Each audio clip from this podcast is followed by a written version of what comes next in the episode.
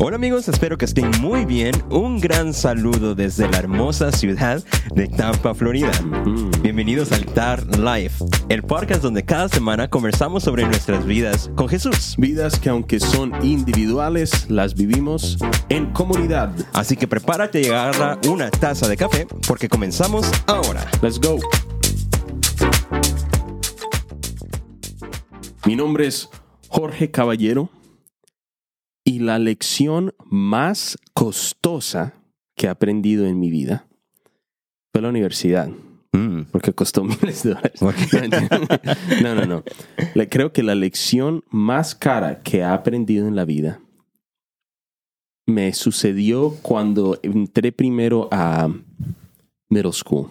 Una de las más caras. Yo tenía el pelo muy largo. Mm. ¿Te acuerdas? Sí. Tenía el pelo largo y entré a middle school. Toda la vida la pasé con mi mamá diciéndome que yo era el niño más guapo. Entonces me la creí. Mm. Mentirosa. Sí, sí, sí. Sí. Hey. Tenía el pelo largo y entré a middle school. Me sentía tremendo galán, o sea, tipo Chayanne. No sé si Chayanne tenía el pelo largo. Bueno, Un poco. un cantante que tenía el pelo largo. Piensa en el que más te guste. Y llegué a middle school y vi a una chica que me parecía muy interesante. Uh, qué Y pensé, yo, yo sé qué le voy a decir. Uh, Yo soy hispano, soy colombiano, o sea, romántico, o sea, me sale de los poros. hablas el idioma más romántico en el Ah, mundo. sí. Entonces, ¿qué mamacita? ¿Cómo estamos, pues? Entonces, me la acerqué y yo estaba listo para hablarle. ¿Qué pasó? me la acerqué para hablarle y se me volteó y ella me habló a mí. Oh my gosh. ¿Sabes qué me dijo? Vete de aquí. No, no, peor. ¿Tú eres niño o niña? Me volteé a mí mismo y nunca más le hablé a otra mujer. Y mi nombre es Carlos Lara. y la lección, bueno, parece como que estamos hablando de lecciones del amor o qué, porque, porque Y la, como si eso fuera lo más, lo más complicado y caro de la la vida. mía también tiene algo que ver con eso, pero No. cuando estaba en, en noveno grado, eh, Ok. yo estaba en, en, en la escuela y había una, una chica que me gustaba. Y, y, pues solo le hablaba para decirle hola, eh, sabes cuál es la tarea o algo así. Yo no sabía cómo hablarle. Huele rico tu pelo. Hoy usaste el de coco, ¿verdad? El champú de coco. ¿Qué? Y entonces, eh, una vez estaba yo en mi casa pensando de cómo podía preguntarle si quería salir conmigo, ¿verdad? Y, y- y mi mejor idea fue hacer un PowerPoint acerca Oh, de, de yeah. los pasos que iba a tomar para, Ajá. para preguntarle si quería ir al cine conmigo. Wow. Y me recuerdo que el PowerPoint tenía como nueve eh, slides Un PowerPoint es una presentación una presen- digital. Eso, una presentación de esas que haces en las escuelas, Ajá. ¿verdad? Pero yo hice una con los pasos que iba a tomar para invitarla a salir conmigo. Y elaboré, me tardé más, eh, más tiempo en ese PowerPoint que en los que me tardaba mi tarea, ¿verdad? Toda la noche, como hasta las 5 de la mañana. Y, Sí. y me salió bien el PowerPoint, ¿verdad? Muy bien. Y tenía los pasos. Y yo dije, el viernes le voy a decir. Llegó el viernes Uh. y no lo pude hacer Ah, llegó hasta el otro, eh, al- ¿Te dio otra semana. ¿Te dio me dio pena? pena, sí. Ok. Y dije, ok, el otro viernes lo hago. Y no lo pude hacer. Bueno, llegó tres semanas que no lo hice y dije el viernes, bueno, el lunes lo voy a hacer. No puedo esperar más, no puedo esperar más. Y al fin, eh, todo el fin de semana agarré eh, fuerzas, agarré ánimo para Sí, hacerlo. sí, sí. Llegué el lunes y de verdad yo ya tenía en mi mente de que iba a controlar mi boca para hacer que, que obedeciera lo que yo quisiera Obedece. hacer. Así. Y resulta que no llegó ese día a la escuela. Ay, no me digas. No llegó. Y el otro día tampoco llegó. y el otro día tampoco llegó. Hasta que le pregunto a alguien, hey, ¿sabes dónde está tal, tal persona? Oh, ya se mudó a otra escuela en otro estado. y entonces la lección que yo aprendí con eso es no dejar para después lo que ya pusiste en tu PowerPoint anoche. y tú te lo estudiabas y todo. No, yo lo estudié y todo. Si me hubieran hecho un examen de eso, yo lo hubiera pasado. Yo pensé que ibas a decir, y lo peor es que era imaginaria. Bueno, yo Oh creo que esta es la vez que nos hemos tardado más en la intro, pero... Oye, perdón. Pero bienvenidos a Altar Life, espero que estén muy bien. Sí. Recuerda, Altar Life se trata acerca de nuestro diario caminar con Cristo. Mm. Este es nuestro sexto episodio de la temporada número 3 y Número estamos hablando de siete características de una vida cristiana. Así es. Y el día de hoy estaremos hablando acerca de El dominio propio. el dominio propio. Sí. ¿Qué ¿Quién, quién empieza? El dominio propio. Muchas gracias, amigos. wow, es que hay tanto que decir para el dominio propio. Es obvio uno de los frutos del espíritu, como dice la palabra en Gálatas 5, 22 y 23. Ujú. Pero queríamos hablar del, del dominio propio esta vez porque el dominio propio es algo que aún así no tienes que ser cristiano para buscarlo, ni siquiera para tenerlo, ¿cierto? Self-control, o sea, Yeah. dominio, dominio propio. Entonces, ¿qué es lo que hace que el dominio propio entonces pueda ser una característica de la vida cristiana? Hmm, Porque según el mundo, según los cristianos, según nosotros, todas las personas que tenemos vida. El dominio propio es una característica muy necesaria para muchas cosas. Por, ej- Ah. por ejemplo, quieres emprender en un negocio, tienes que tener dominio propio para organizar tu tiempo, organizar tus finanzas, para organizar lo que necesitas. Si quieres alcanzar alguna meta cualquiera, necesitas dominio propio. Por ejemplo, si quieres perder peso, tienes que tener dominio propio en, en alimentarte bien, Mm. en hacer ejercicio, en quizá si no tienes tiempo, eh, te tienes que levantar más temprano para poder hacer ejercicio. Todo eso, si, si quieres ah, alcanzar tus sueños, tienes que tener dominio propio para, para estudiar. Para, o sea, el dominio propio es una característica que es muy necesaria en muchas Sí. áreas de nuestra vida. Sí. Pero en la vida cristiana, nosotros queremos hablar del dominio, dominio propio, Ujú. porque muchas veces tenemos una imagen como que es de aguantarse las ganas Sí. de no hacer algo. Sí, como el, el dominio propio, como pensar, o sea, tú acabas de dar un unos ejemplos muy buenos. O sea, Mm. cuando hay una meta y poner bajo control tus planes y tu vida para cumplir esa meta, ¿no? Pero yo creo que también en muchos casos a veces lo simplificamos tanto que sí se siente viendo en la vida cristiana como el dominio propio es tu habilidad de aguantarte las ganas de hacer algo que quieres. Uy, no quiero pecar, no quiero pecar. ¿Cómo me gusta esa chica? Voy a hablar. sí, de aguantarte las ganas de pecar, de, de aguantarte eso, ¿cómo es que se puede decir? Eh, aguantarte algún deseo, agu- aguantarte Yeah. algún, al- no sé, algún antojo. Pero en realidad el dominio propio que caracteriza a una vida cristiana no es la habilidad de aguantar, sino la habilidad de soltar. O sea, la habilidad de relajarte Ah. y dejar... pero pero la, la habilidad de decir que si esto es un fruto del Espíritu, en vez de reducir el dominio propio a la habilidad de negarme algo o de, o de sí, de aguantarme o de encarcelarme, que sea la habilidad de que yo suelte mi vida y la ponga en las manos del Espíritu Santo para que ahora entonces pueda lograr una meta, Mm. pueda lograr un sueño. Y qué lindo que fueran los sueños y las metas del Señor, ¿no? Yeah. Estaba eh, eh, escuchando un podcast de unos psicólogos y un doctor que, que hablaban que nosotros no somos capaces de entender toda la información que podemos acceder hoy en día. Sería Ujú. imposible hacerlo. Ujú. no, no es posible. Entonces ya nuestra mente, nuestras vidas están dándole prioridad a ciertas cosas. O sea, sería muy difícil formar una opinión sobre algo y decir yo he considerado todas las opciones. Porque es casi Imposible. impo- es imposible considerar todas las Mm, opciones. ok. Entonces, de, la, de esa misma manera, eso aplica a nuestros cuerpos también. Entonces, por ejemplo, tú estás manejando, ¿no? Y Ujú. cuando estás manejando, tus ojos miran el lugar donde tienen que estar enfocados, ¿cierto? Pero si yo estuviera... es el mira- camino. Sí, sí, el, el camino o lo que sea, una luz o un carro, pero como que tu cuerpo lo hace automáticamente, ¿no? Ok. Si yo estoy hablando contigo y quiero prestarte más atención, volteo mi cara y te miro. Y eso lo estoy haciendo muy conscientemente, ¿cierto? Ok. Estoy haciendo la decisión de que te voy a mirar. ¿Por qué? Porque quiero mostrarte el respeto y la atención necesaria.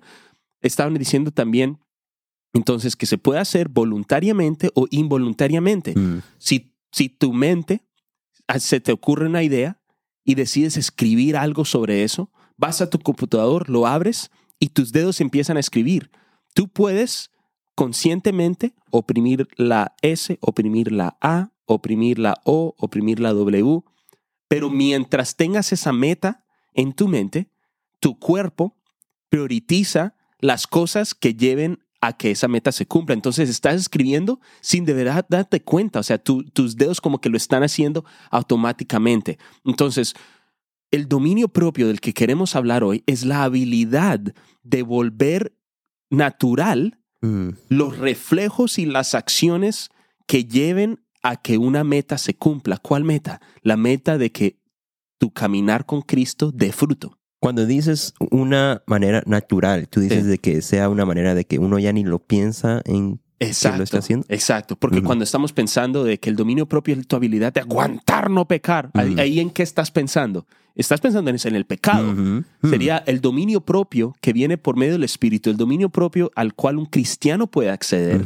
En Cristo no es excluirte de la vida, sino volverte exclusivo. O sea, que Mm. exclusivamente estás pensando es en quien Cristo es. Te has vuelto exclusiva, exclusivo, exclusiva a lo que el Señor quiere para tu vida. Entonces ya no estoy pensando solo en el pecado. Pe- Perdón, no estoy ni siquiera pensando en eso, sino ahora estoy pensando es en Cristo. Y tanto que se ha vuelto mi naturaleza. Mi, mi vieja naturaleza ha muerto, ahora soy nueva criatura en Cristo, pensando es en Él, enfocado en Él. Eso, a eso es lo que me refiero, con que se vuelva como natural. Para llegar a ese punto es muy necesario vivir una vida de disciplina. Mm. No es posible llegar a ese punto sin, Sí. sin trabajar para llegar a ese punto, ¿verdad? Eh, es como una autodisciplina. Y me gusta lo que dice en 2 de Timoteo, capítulo 1 a- a- Mm. y versículo 7. Mm. Dice, pues Dios no nos ha dado un espíritu de temor Ujú. y timidez, sino de poder, amor y autodisciplina. Mm, ¿verdad? autodisciplina. ¿Qué versión es esa? Ah, no escribí qué versión es esta. Yo creo que es nueva traducción viviente. Sí, sí. Ah, y. Oh, no, no, no es nueva traducción viviente. La ¿Sabes Reina? Valera es la que dice, Es la nueva de- versión sino- internacional. sí, porque no nos ha dado Dios espíritu de cobardía, sino de Ujú. poder, de amor y de dominio propio. Ya.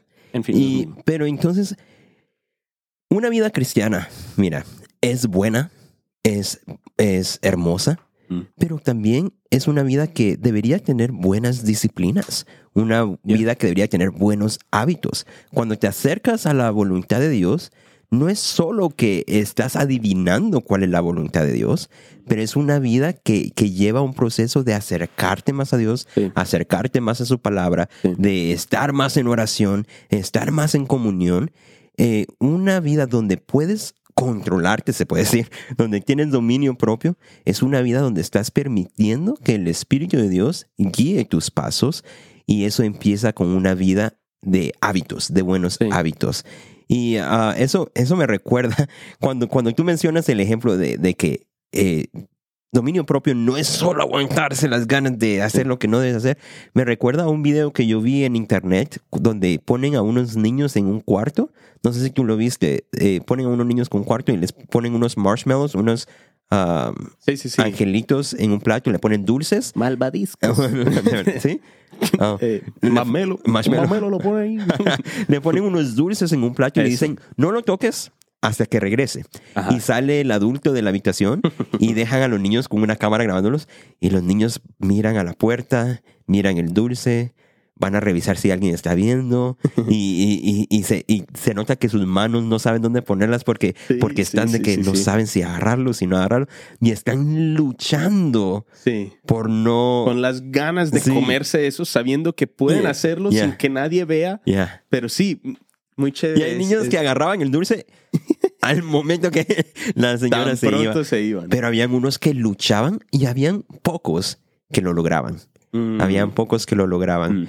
Y eso me, me recordó a lo que tú dijiste, de Sí, que sí. no es de aguantarse. Una vida cristiana no sería buena, no sería una buena vida si todo el tiempo solo estuvieras aguantándote Sí, a sí. no hacer el pecado. Eso, eso de pensar de que el dominio propio es tu habilidad de aguantarte las ganas de pecar, eso no es dominio propio, eso es cobardía, eso es Mm. temor. O sea, tengo tanto miedo al pecado que tan pronto viene la tentación, me tengo que encerrar en un cuarto donde no hay nada hasta Mm. que se me pasen las ganas. Mm. Eso no es dominio propio, eso, eso es temor, eso es cobardía. Yeah. Entonces el Señor te está diciendo que el fruto del Espíritu es dominio propio cuando me, me parece tan chévere ese ejemplo, porque lo que hace la diferencia ahí no es que un niño está solo con un, con un balde de, dulces, sino que alguien le dijo, no los toques hasta que regrese. Yeah, Y hay niños que ni lo tocan, yeah. se quedan ahí, juegan con alguna otra cosa. Mi pregunta es, si el niño conociera al adulto que le dijo eso, Sí, sí, ¿verdad? sí. y supiera que ese adulto no le ha defraudado, que le dice la verdad, y es, ese adulto le dijo, espera que regrese y ya te lo puedes comer. Entonces, Obedecen. obedecen, obedecen. porque saben que lo que esa persona dijo es cierto y va a pasar. Entonces pienso yo en lo que hemos estado diciendo, que la- lo decimos todo el tiempo. Mm, La palabra, Jesús mismo lo dijo, mi palabra es espíritu y es vida. mm. O sea, el espíritu de Dios es la palabra de Dios. Entonces cuando el Señor nos habla y nos da órdenes, nos da mandamientos, vivir bajo esos mandamientos nos trae a nosotros una vida de control y de dominio propio. Si tú miras esos videos de los niños, los que no tocan los marshmallows, no están ahí temblando, volviéndose locos, no, ni, o sea, no les costó, Yeah. no les cuesta. Son muy pocos los que son capaces Son de hacer pocos, eso, sí. pero lo que se nota de ellos es que confían tanto en la persona que les dio la orden que no tienen por qué desobedecer. Entonces me parece tan chévere eso, pensar de que el dominio propio entonces es nuestra habilidad de ser personas guiadas por el Espíritu Mm. en un mundo que no lo es, o sea, un mundo que no es guiado por el Espíritu. Mira lo que dice la palabra en Santiago 1, versículos 12 y 13. A mí me encantan estos versículos, porque cuántas veces, mira, me- mejor, mejor lo leo primero. La palabra dice, estoy leyendo de la nueva traducción viviente, dice, Dios bendice a los que soportan con paciencia las pruebas y las tentaciones. Mm. ¿ok? Entonces de ahí estamos viendo el lenguaje de soportar pacientemente. ¿sí? pruebas y tentaciones, porque después de superarlas recibirán la corona de vida que Dios ha prometido a quienes lo aman. Mm. Pero hay que seguir leyendo. Ujú. Cuando sean tentados, porque cuántas personas dicen, uy, estoy pasando, el, el Señor me está probando, Él me está tentando, está viendo que si yo soy capaz con esta tentación o no. Y de Yo que dije, el premio será de que Sí, tendrás sí. un premio si Sí, aguantas. voy a y de que- aguantarlo ajá. porque yo sé que Dios está viendo si, Mm. lo voy a, si lo voy a fallar o no. Mira lo que dice el versículo 13. Cuando sean tentados, acuérdense de no decir, Dios me está tentando. Dios nunca es tentado a hacer el mal y jamás tienta a nadie. Mm. La tentación, versículo 14, viene de nuestros propios deseos, los cuales nos seducen y nos arrastran. Qué increíble es eso. O sea, pensar de que me tengo que esconder de mis deseos porque si no me van a arrastrar. El dominio propio que ofrece el Señor entonces es la habilidad de vivir ahora bajo los deseos del Señor para que no tengas ni que luchar contra esos otros deseos porque has encontrado deseos mejores, deseos exclusivos, que es lo que nos va a llevar a lo siguiente de lo que queríamos hablar sobre dominio propio. Cuando estamos hablando de dominio propio eh, para la vida de un cristiano, estamos hablando de dominio propio que nos lleva a la santidad.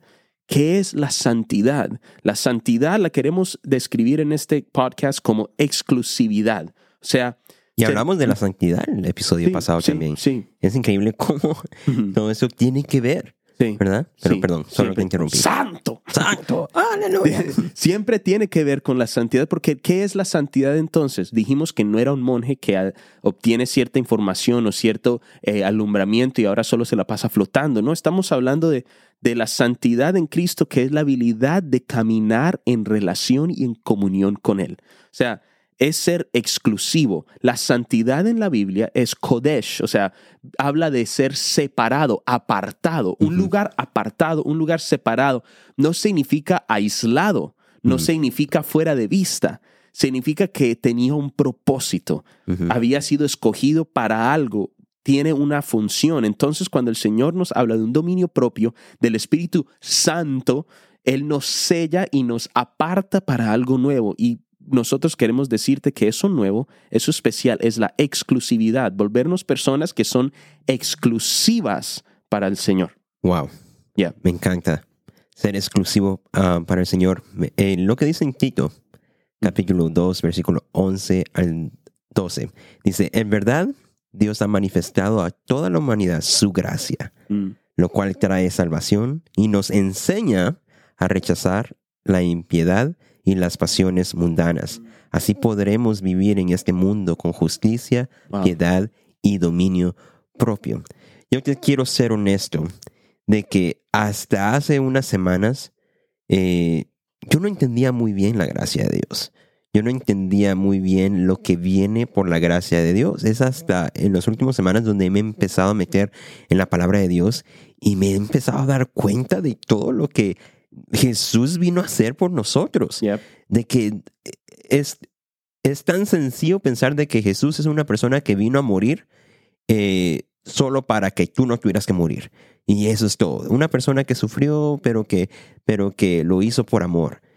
Jesús vino a, hacer una obra que por la eternidad dará fruto, que por la eternidad estará contigo. Mm. Y, la gracia de Dios no solo vino a dar acceso a la presencia de Dios, no solo vino a perdonar por tus pecados, que es muy importante, pero también me encanta lo que dice aquí, te enseña a rechazar la mm. impiedad y mm. las pasiones mundanas.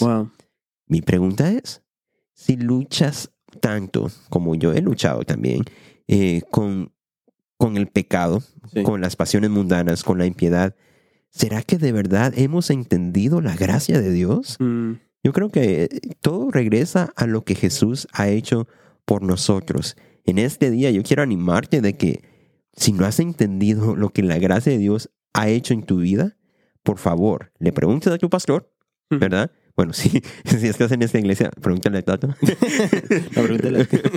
Pero si no vienes al altar, si nos escuchas de otro lado, me encantaría animarte a que busques qué es lo que la gracia de Dios ha hecho en tu vida. Lee la palabra de Dios, entiende, porque te enseñará a vivir esta vida con dominio propio. Te enseñará a rechazar lo que no es de Dios. Y mm-hmm. eso es lo que hará que esta vida sea una vida buena, porque no será una vida de lucha contra tu mm-hmm. cuerpo, pero será mm-hmm. una vida donde tu cuerpo es exclusivo para la voluntad de Dios. Sí, ya ni tengo que decir, pero sí, quiero solo respaldar lo que tú estás diciendo, porque es muy clave ahí. Esto se trata de la gracia del Señor. No podemos ser parte de comunidades donde solo hablamos del, del pecado y aprendemos tanto de todo lo que no debemos hacer que no aprendemos nada de lo que sí debemos hacer. Y lo que mm. debemos hacer es mm. vivir bajo el plan de gracia del Señor, a poner el apresto del Evangelio de la paz, que es un Evangelio de gracia, para poder caminar y estar firmes. Entonces, la palabra dice en 1 Corintios 10, 12 eh, en adelante, si ustedes piensan que están firmes, tengan cuidado de no caer. ¿Ok?